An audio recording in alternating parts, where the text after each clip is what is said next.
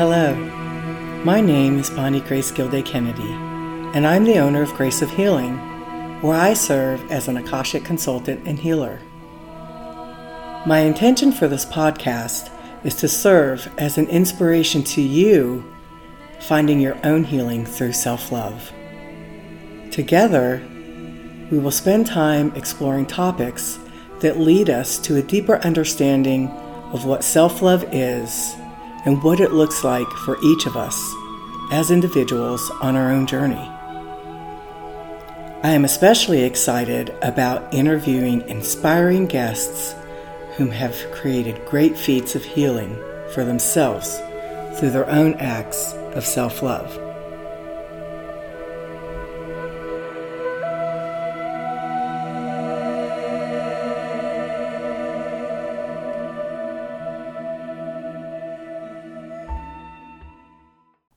Welcome to Season two, Episode three of Self-Love with Grace of Healing. Today's topic is religion and the spiritual paradigm. If you like this podcast, please subscribe. It's available on Apple, Amazon, Spotify, and all the usual hosts. As I gather my thoughts for this podcast, I begin the mourning process of losing a dear friend of mine. Today, my friend died of a tumor in the left lobe of his brain at the age of forty-one years old. He was a good person, sweet and kind, and oh, so easy to love. He left behind a wife who adored him, a young daughter, and plenty of family and friends who love and will miss him. I knew him well, not for a long time, for approximately five years.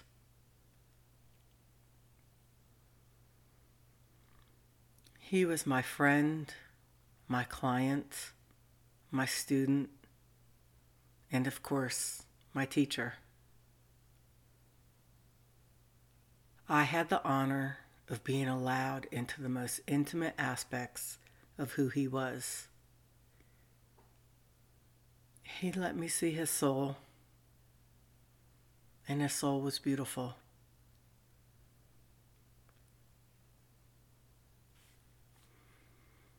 When I met him, he told me about his childhood.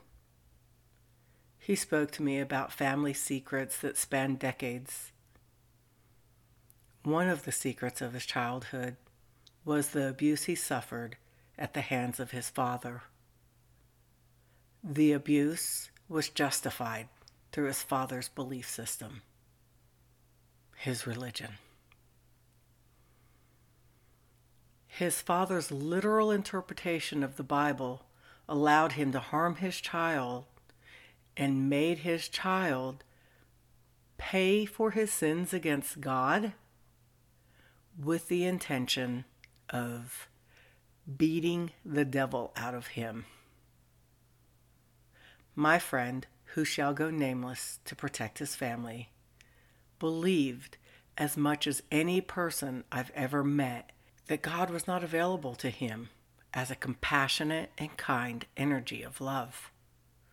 The God he learned about was jealous, angry, and mean, ever watching, waiting for him to make a mistake to be punished for.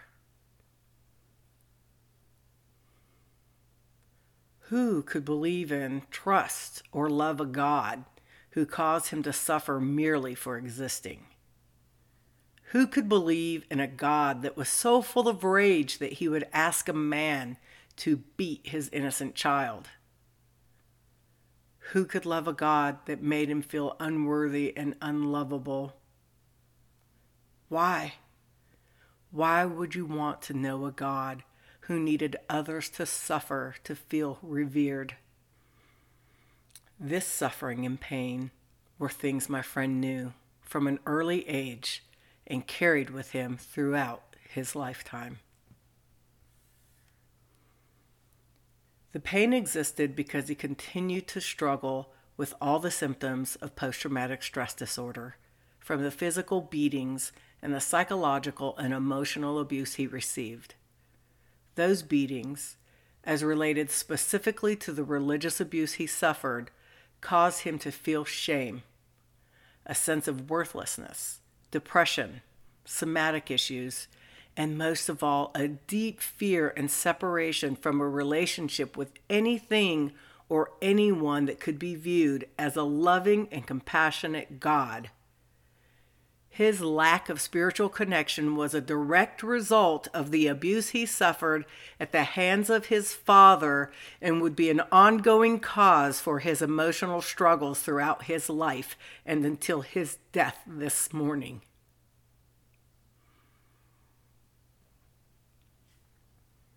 He was afraid of God. He did not feel the love and freedom a relationship with the God of your understanding can create for you.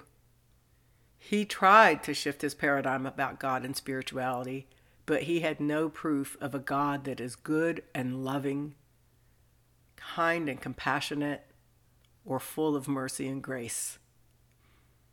He had the experience of God being filled with the rage and violence of his father. The only story he knew about God was the one his father taught him. When he tried to move away from the belief system his father embraced, he was shunned by his father.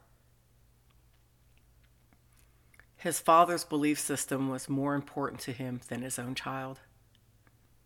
Could you imagine giving up your child to continue to be a part of a church that taught you that you couldn't love your son that didn't believe what you believe in and serve God through that church? Any inquiry into who God is in relation to who you are should not be threatening to another person's belief system.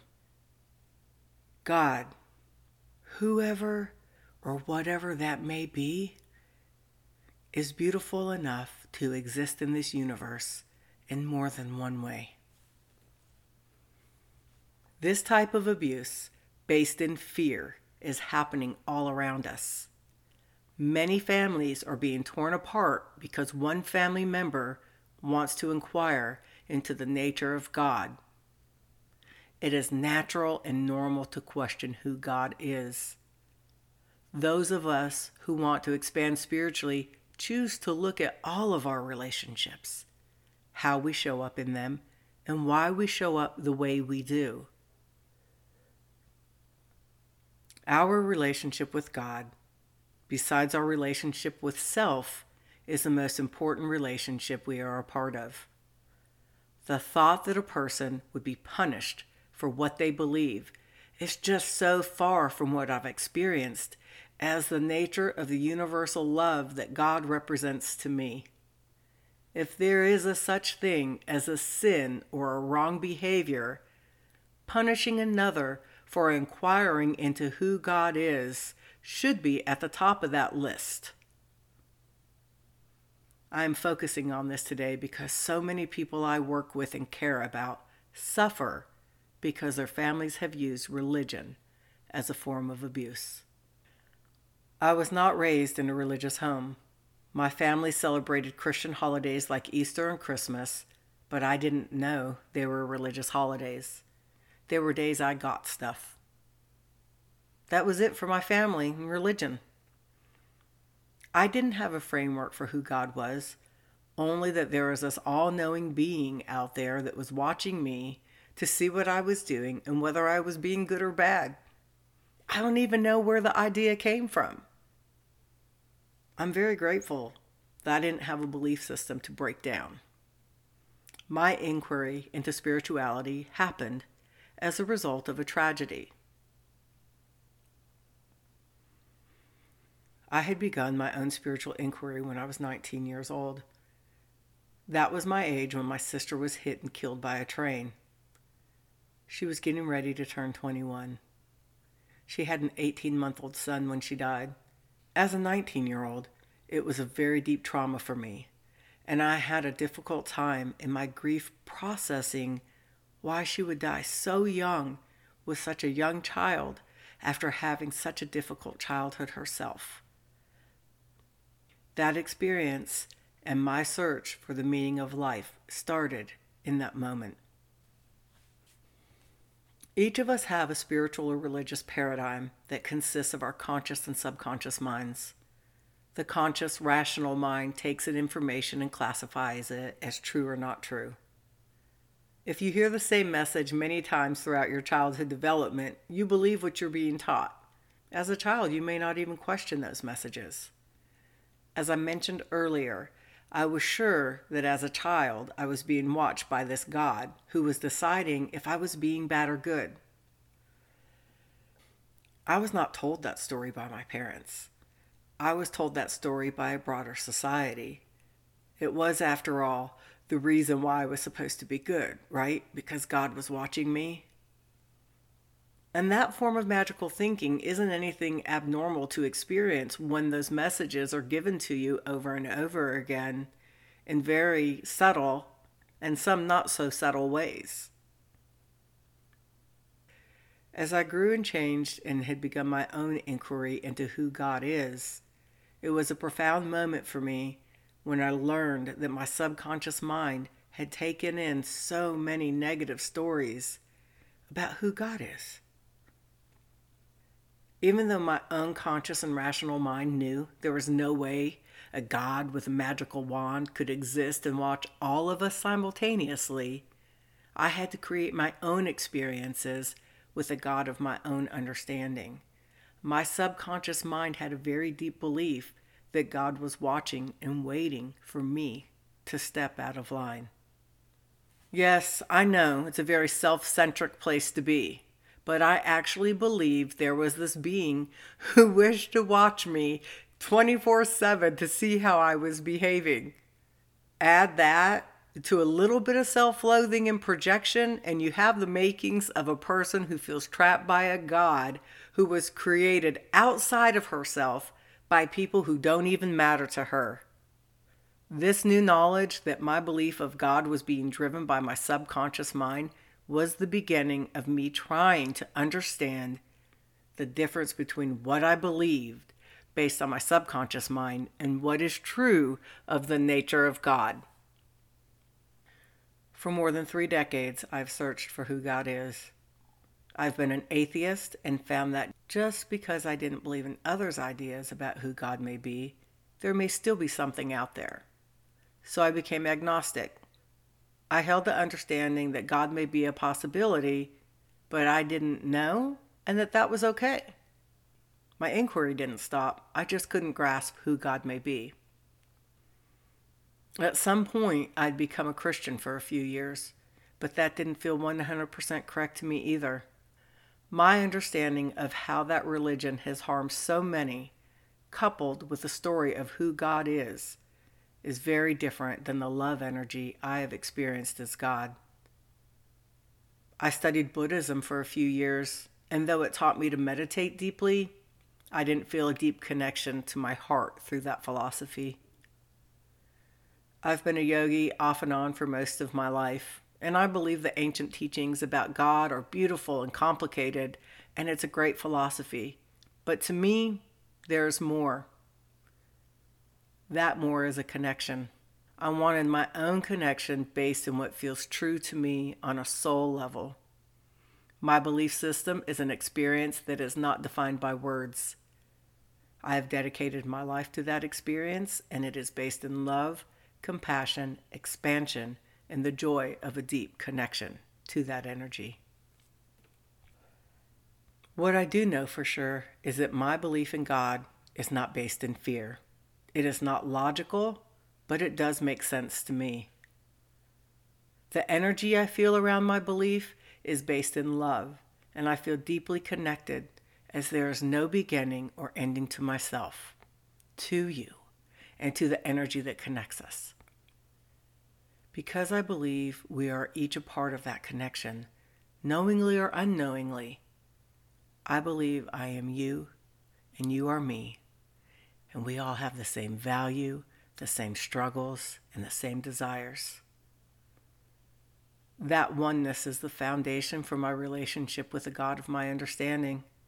It is the most beautiful and intimate relationship of my life, and I protect and nurture it daily. The love I feel for myself and others is profound and is based in the realization of how profound this God love energy is. My inquiry is not over. I still do not know who God is, and I don't think we can know while we are here in human form on this planet. But I am loving this process of discovering more about myself and others, including who God may or may not be during my inquiry.